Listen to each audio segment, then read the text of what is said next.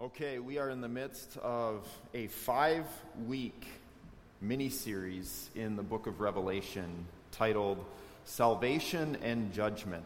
So, one of the distinctive parts of these chapters is the judgment and the wrath of God against sin and evil. It is clear from the vivid and graphic pictures given to us in Revelation that God is going to eventually pour out his wrath upon evil. And when this happens, it's going to result in a very decisive defeat. Now, corresponding to God's wrath being poured out is the reality that this culminates in the salvation of those who are trusting in Jesus. So there's a tension filled dynamic here for Christians. There are enemies of God that we live with today, that we interact with, that we are friends with. They are not our enemies, but they are enemies of God but they are also people in need of grace. And so, our hope today should be that they would trust in Jesus, that they would not be enemies of God any longer. And we, as their friends, as their family, maybe even as their enemies, have an active role to play in this. But our ultimate hope is that Jesus will return and that he will destroy everything that is opposed to him. So today we view non Christians with tears in our eyes, longing for them to no longer be enemies of God. But eventually, Jesus will wipe away all tears and evil, and we will be able to rejoice in that act. Let me pray for us as we get going this morning. God, thank you for the chance to open up your word. I pray that it would poke us, challenge us, encourage us, and change us in these moments together. In your name I pray. Amen. All right, the way we're going to do this this morning is I've broken down Revelation 18 into four different chunks. So I'm going to read a chunk, and we're going to talk about it, and we'll read another chunk, and then we'll work through that. So we're going to begin with uh, the first three verses. So let me read these verses. After this, I saw another angel coming down from heaven having great authority, and the earth was made bright with his glory. And he called out with a mighty voice Fallen, fallen is Babylon the Great. She has become a dwelling place for demons, a haunt for every unclean spirit, a haunt for every unclean bird, a haunt for every unclean and detestable beast. For all nations have drunk the wine of the passion of her sexual immorality, and the kings of the earth have committed immorality with her and the merchants of the earth have grown rich from the power of her luxurious living. Okay, so Revelation 18 begins with John saying, I saw, which is a phrase we hear John uttering repeatedly throughout the book of Revelations. There are many things that Jesus or that John saw in his visions, many things that he heard as these visions were coming to him. Now, sometimes he enters into these visions and he's participating in what is transpiring in the visions. Other times he's observing what's going on and he's doing his best to tell us what is happening. But these visions, all of them, are God's way of showing himself to us. He wants to be able to cut through the fog of this world so that we might truly see His glory. We might truly see His goodness. We might be confronted with His grace. And here in Revelation 18, what John sees is another angel. And this angel has great authority, and the earth was made bright with his glory.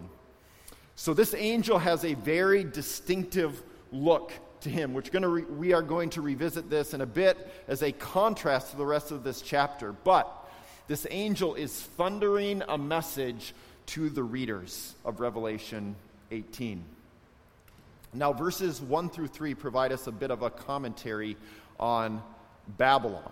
Okay, so we got to talk about Babylon, but before we get into the, what this is saying about Babylon, let's first establish who Babylon is and how we encounter Babylon today in our everyday. So, going back to last week, we talked about the great prostitute. So, when we read about Babylon, we should think of Babylon as the same thing as the great prostitute. Okay, this is very common that these two are synonymous with one another. They are depicting the same thing. This is wide, thought widespread, okay? So this isn't just Kevin saying this. This is most anyone who's going to read Revelation, they're going to say this is talking about the same thing. One of the best descriptions I've read about uh, Babylon and the prostitute is this it is the embodiment of a seductive, alluring culture that deceives, entices, and seduces people into idolatry and away from Jesus. She promises security, wealth, comfort, and pleasure, but breeds death. She is a church counterfeit and a picture of the people of the devil.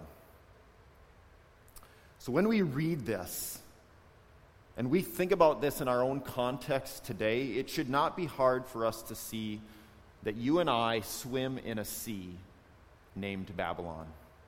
That is our reality. Wealth, comfort, and the like is everything in our nation, in our country. It is everything to our culture. So, Babylon and the prostitute are a depiction of Satan. They are a depiction of the beast that we talked about years ago or weeks ago, the beast's empire. Okay?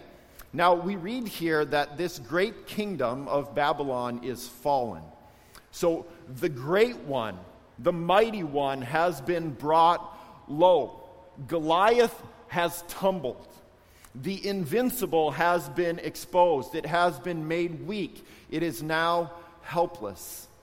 So, as people were going about their lives and they were celebrating and indulging in things that were ultimately unclean, as they drunk deep of immoral things, as people have enjoyed luxurious living, and, and even for us today, now, people living in this way, we are thinking, they are thinking they are inhabitants of something great, something profound, something ideal. But the reality is, this place, Babylon, and these things are part of something that is haunting.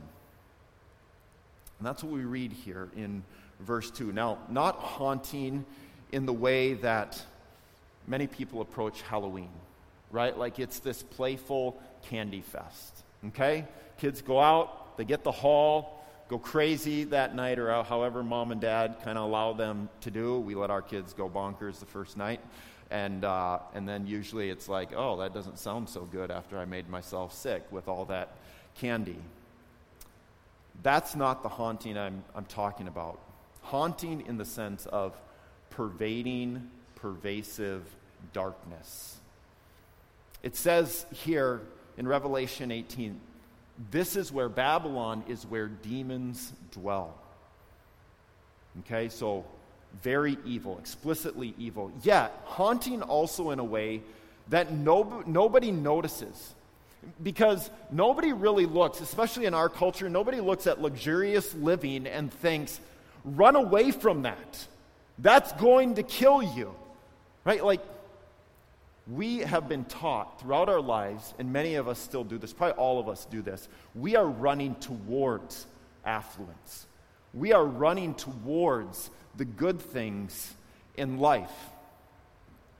Now, this made me think of a TV show that I watched when I was growing up. So I'm going to date myself here a little bit. Some of you have probably never even heard this show.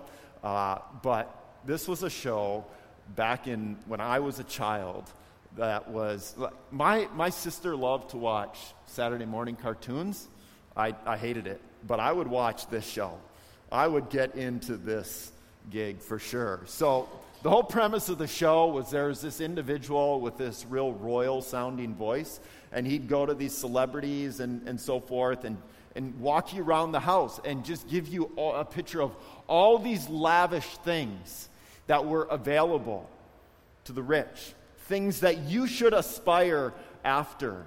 And, and you could look at my life like I grew up in a town of 306 people, like Podunk, Hick, and I'm watching the show, right? But I, as I got into my 20s, I began to see, like, oh, this actually made an impact on me. Like I was, I was pursuing things. I was a single guy and I had two cars. Why? Why do you need two cards as a single guy? Right? Like, I didn't need that, but I was doing it. And so I just noticed how this reality had kind of sunk its claws into me. And so, what we're reading here about Babylon, what's happening in these first few verses, we're getting the chance to look behind the curtain of what we think we want. There are many things that we think we want. Those who want to win the lottery get to see that winning the lottery actually destroys lives. And, and data will support this, right? But we, we, like for those who want to win the lottery, we're going to ignore the data. Those who want to be admired for a skill or a talent understand that they have to sell themselves out to be really good at this, or they have to manipulate and coerce and trick others so that others will look at them in the way that they want. What's happening here in Revelation 18 is people are now seen as things really are. Throughout history, Satan, the CEO of Babylon, has said, Whoever would work hard will be successful. Whoever is more clever will gain the upper hand in life. Whoever is beautiful will be regarded. Whoever wants it can just take it.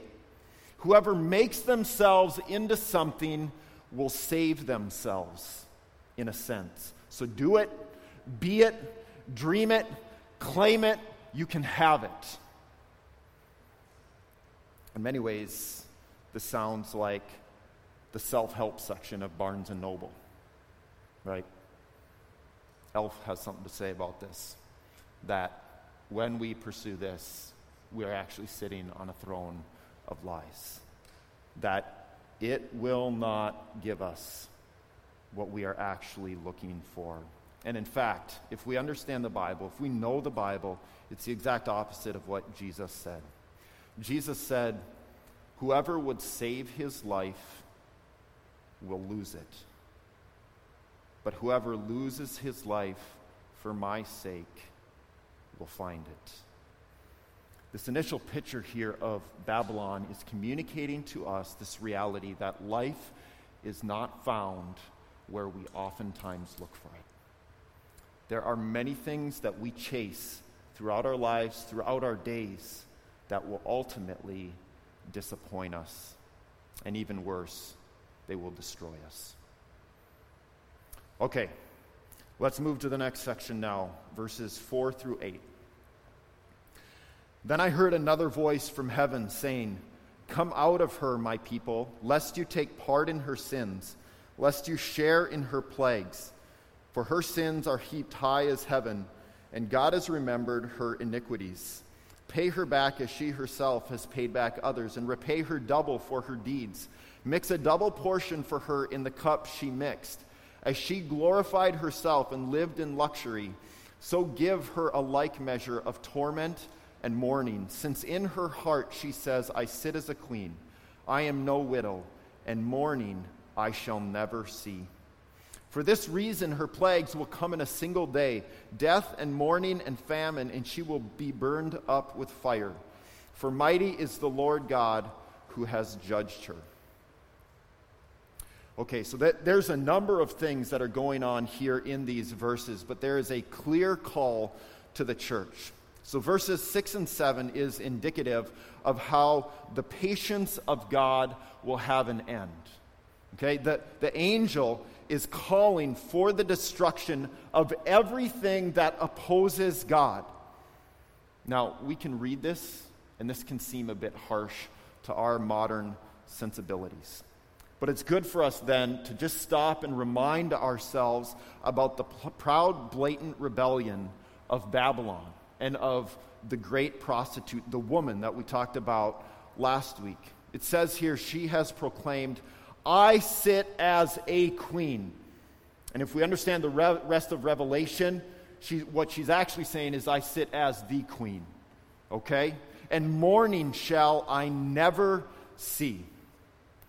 So, this is the delusion that Satan seeks to convince us of throughout our everyday lives. In our strength, we are convinced that we can scale any mountain, that we can conquer any hardship, that money and comfort, if we get enough of it, it will insulate us from the harsh realities of this life. And so that's why many of us then will try and pad the 401, 401k, right? Like we'll chase the bigger house. We'll go to a certain neighborhood. We will try and find comfort and pleasure and wealth in abundance, thinking then it will insulate us from the realities in this life that we would prefer to avoid. Throughout history, we see God's wrath relenting. So we see evil and wickedness all over this world, and, and, it seems like it's winning. And we probably wonder why isn't God doing something about this? And Revelation gives us this picture of how God's wrath is being held back by his patience. But when the cup of God's patience is full, it is filled to the brim. At that point, his wrath is going to pour out. And at that moment, the end of evil will be decisive. It says in verse 8 that in a single day, a single day, it's going to be brief, abrupt, the might of God's judgment will be exercised through plagues of death and mourning and famine and fire. So God's going to come and he's going to put an end to evil. And it's going to be clear and it's going to be quick and it's going to happen. And so, with this picture as the backdrop, the angel then calls out to Jesus' church Come out, my people. Come out of Babylon. God's design and desire is that we wouldn't be duped by the woman and her ways, that we wouldn't be duped by Babylon, that we wouldn't be drawn in by their many ploys that are bombarding us day after day. And so the call for us then is to run from sin and to run towards Jesus. Trusting Jesus is the call for Christians here, the call for all people. Jesus is the way that we get out of Babylon that we escape Babylon and all of its darkness. Jesus is the one who rescues us. Now, the path out of Babylon will be fraught with trouble. It's not like there's this golden path out and we get to skate by. We understand, we should understand, life here is hard. And if it's not hard for us, it's hard for those close to us. And someday it will be hard for us. But when it's hard for those close to us, God's intent is that it's hard for us as well, that we shoulder that with them. Jesus promises that it is going to be a hard road to walk out of Babylon. And so, this is part of the picture we see in this next section, picking it up in verse 9. And the kings of the earth who committed sexual immorality and lived in luxury with her will weep and wail over her when they see the smoke of her burning. They will stand far off in fear of her torment and say, Alas, alas, you great city, you mighty city Babylon, for in a single hour your judgment has come. And the merchants of the earth weep and mourn for her, since no one buys their cargo anymore. Cargo of gold, silver, jewels, pearls, fine linen, purple cloth, silk, scarlet cloth, all kinds of scented wood, all kinds of articles of ivory, all kinds of articles of costly wood, bronze, iron, and marble cinnamon, spice, incense, myrrh, frankincense, wine, oil, fine flour, wheat, cattle, and sheep, horses and chariots and slaves, that is, human souls. The fruit for which your soul longed has gone from you, and all your delicacies and your splendors are lost to you, never to be found again. The merchants of these wares who gained wealth from her will stand far off in fear of her torment, weeping and mourning aloud. Alas, alas, for the great city that was clothed in fine linen, in purple and scarlet, adorned with gold, with jewels, and with pearls. For in a single hour, all this wealth has been laid waste, and all shipmasters and seafaring men, sailors, and all whose trade is on the sea stood far off and cried out as they saw the smoke of her burning. What city was like the great city? And they threw dust on their heads as they wept and mourned, crying out, Alas, alas, for the great city where all who had ships at sea grew rich by her wealth. For in a single hour she has been laid waste. Okay, so here John is seeing a vision that contains kings and merchants and those involved in the shipping trade. The symbolic picture here is that there are people worldwide, both powerful people and regular folk people, who have prospered and accumulated wealth, great wealth. They have lived in luxury. They have enjoyed the finer things in life. They have indulged in the finer things in life. Maybe even better way to say it here, they have become dependent on the finer things in life.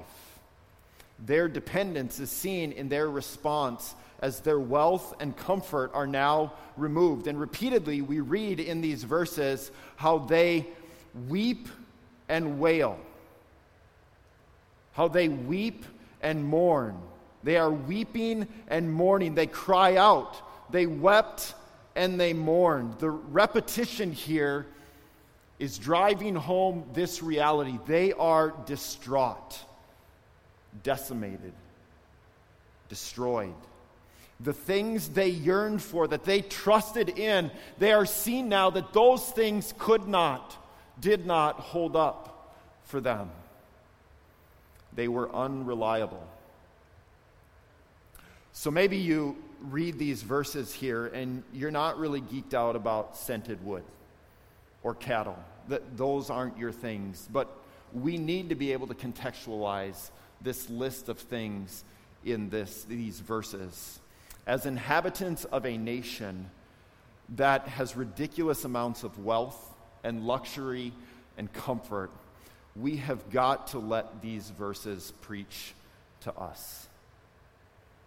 Center Church, we cannot slip into thinking that just because we're not a CEO, just because we're not a millionaire, that this does not speak to us, that this is not a concern for us. We swim in a sea of consumerism. It's everywhere, it's the air that we breathe.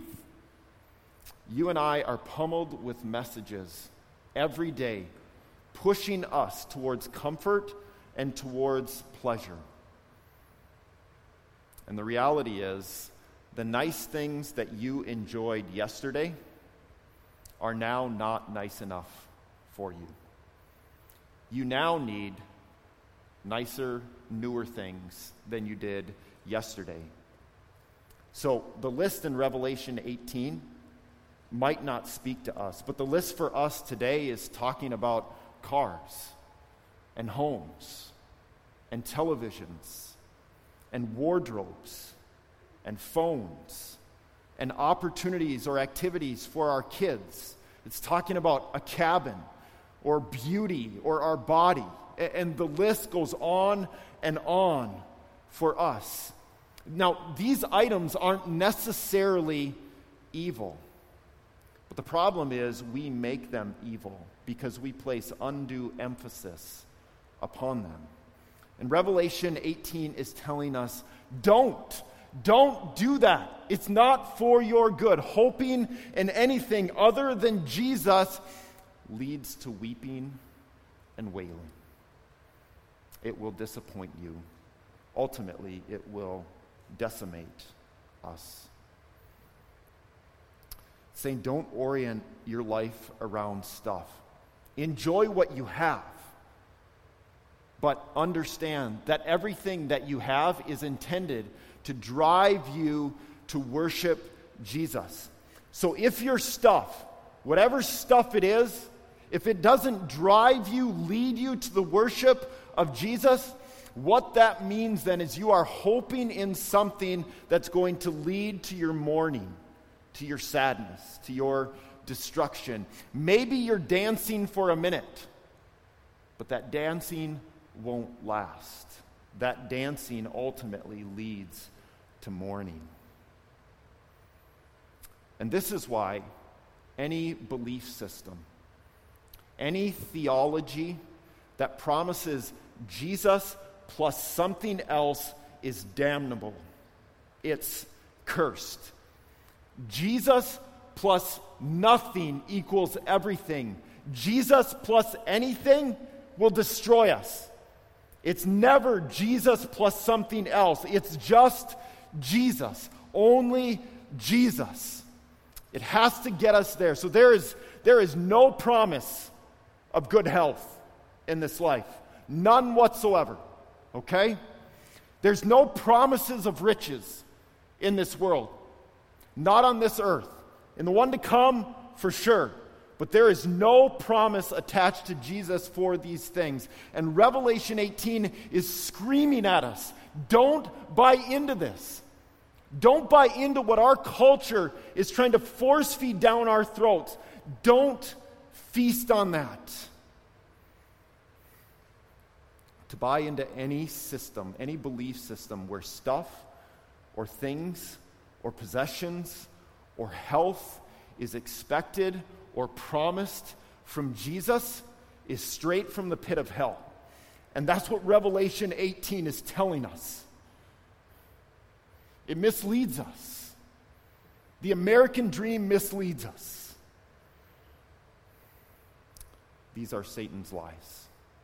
These are Satan's lies. Now, none of this is to say God doesn't give good gifts. God does give good gifts. He gives them in abundance. James 1:17 says every good gift is from above, coming down from the Father. The key is letting God shape the priority of what is good. What are those good things to us? If someone gave you the option right now, grace or a new home. Man, that new home sounds really good, right? Because we can see it, we can touch it, we can experience it. Not that we can't experience grace, but the home is right in front of us, right? Or a new car. Grace or a new car? Grace or television? 1 Peter, I think it's 1 Peter 1.13, says, set your hope fully on the grace that is to come when Jesus returns. Set your hope, not in part, fully, completely, solely, only on grace. Set your hope on grace. I saw this quote this week. I thought it captured this really well. Grace doesn't sell. You can hardly give it away. Isn't that true? This free gift. So many people don't want it. So many of us, so often, right? I'm just as guilty of this. So often, we're pushing back from the table of grace, saying, ah, I think I'll have this thing. So we got to be honest with this. Center Church, we got to ask ourselves hard questions and, and not just like bounce from this. What appeals to you? What is that thing or those things that rival grace? If, if you were offered something and it would cause you to divert your eyes away from grace, to divert your hope away from grace, what is that thing? What are those things? What draws you in? What stares you in the face and, and rivals grace? The call for us is to set our hope fully on grace. You guys, you've got to be honest with this. Because the whole of Revelation has been telling us Satan is really good at what he does. He's really good at getting us to think we're good. This doesn't apply to me. Oh, it does. This applies to you. God is the giver of all good gifts. Grace is the best gift. That is the thing we should go back to over and over and over. All right, last four verses. Then a mighty angel took up a stone, a stone like a great millstone, and threw it into the sea, saying, So will Babylon, the great city, be thrown down with violence, and will be found no more. And the sound of harpists and musicians, of flute players and trumpeters will be heard in you no more. And a craftsman of any craft will be found in you no more. And the sound of the mill will be heard in you no more. And the light of a lamp will shine in you no more. And the voice of the bridegroom and bride will be heard in you no more. For your merchants were the great ones of the earth, and all nations were deceived by your sorcery. And in her was found the blood of prophets and of saints and of all who have been slain on the earth. The destruction of Babylon will be final, it will be complete. All of the stuff that was treasured by you and I will be dust, it will turn into smoke. I hope you notice the phrase that I underlined in these verses no more. The sounds that please the ears will be heard no more. The skilled workmanship that you and I marvel at day after day will be no more. There will be no more laughter. There will be no more light. There will be no more hope. Pleasure and comfort are no more. The ones who were considered great in this world are no more. As we're reading the end of Revelation 18, we should feel the air of life being sucked out. It all is coming to a grinding halt. When you think of the destruction of everything that you have accumulated, everything you have created, everything that you have achieved, everything that you have done in this life, when you think of its destruction, what does it make you think? What does it make you feel? Does it lead you into weeping or mourning? Does it cause you to ask, what is the point of all of this? Because Revelation has been really clear what the point is to all of this it's Jesus. Jesus will conquer, Jesus will remain, Jesus will satisfy. Only Jesus. He is the great one. His love is what will last. His kingdom is true wealth. His ways are true. He is what is good. He is what we want. And this is why we relentlessly preach Jesus here, because He is what we need. So we want to call ourselves out of living for anything or anyone else. We want to hold up grace because that is what we need. Grace found only in Jesus. Two points of gospel application for us here as we end. First of all, the kindness of God is unending. Now, you may wonder where this comes from when reading a passage where it's talking about wrath and destruction, and, and then even God's people are praising God for doing all of this. God is writing this as plain as day for us. It's really easy for us to believe in the things that offer an immediate comfort or pleasure. So the fact that God warns us of this is another example of God giving good gifts. He doesn't want us to fall prey to Satan's deception. This is why Jesus Church is seen here praising God for destroying wicked people and evil altogether because he is saving us from destruction.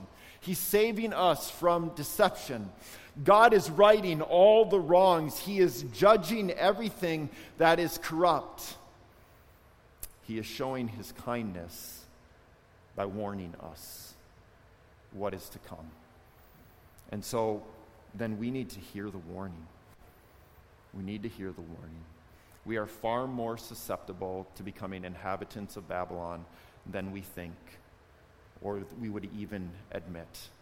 What's been abundantly clear throughout Revelation is the effectiveness of Satan's deceit. We know, we know there are many things in this world that garner our affection, that stir passion within us, that get us excited.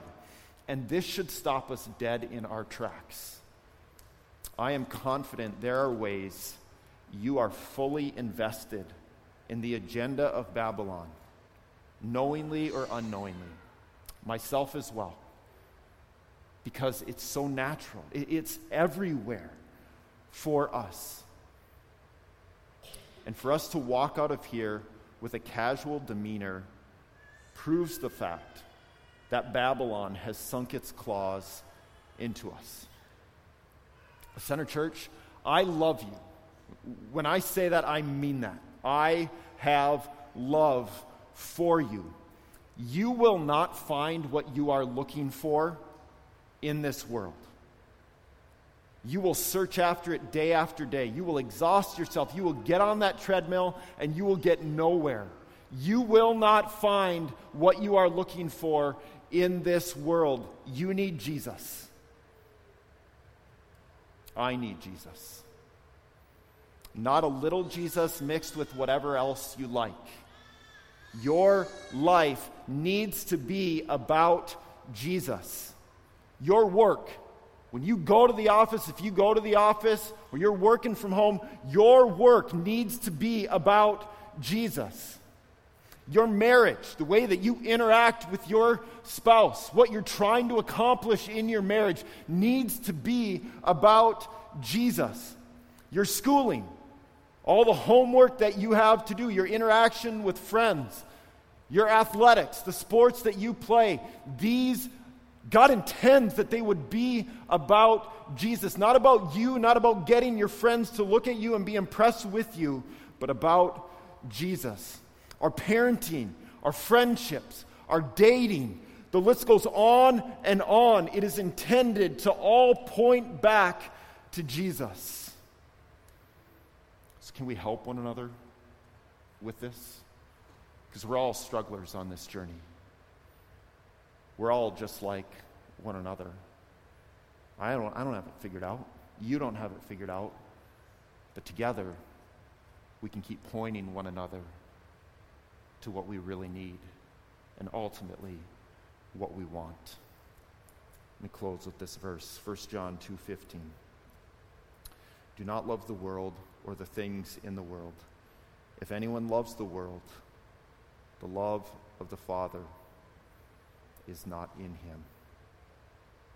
The things of this world, rightly understood, will stir your affection for Jesus the things of this world, rightly understood, will stir your affection, your love for Jesus. So enjoy the good gifts of God, but give your worship to the giver, not to the gift itself.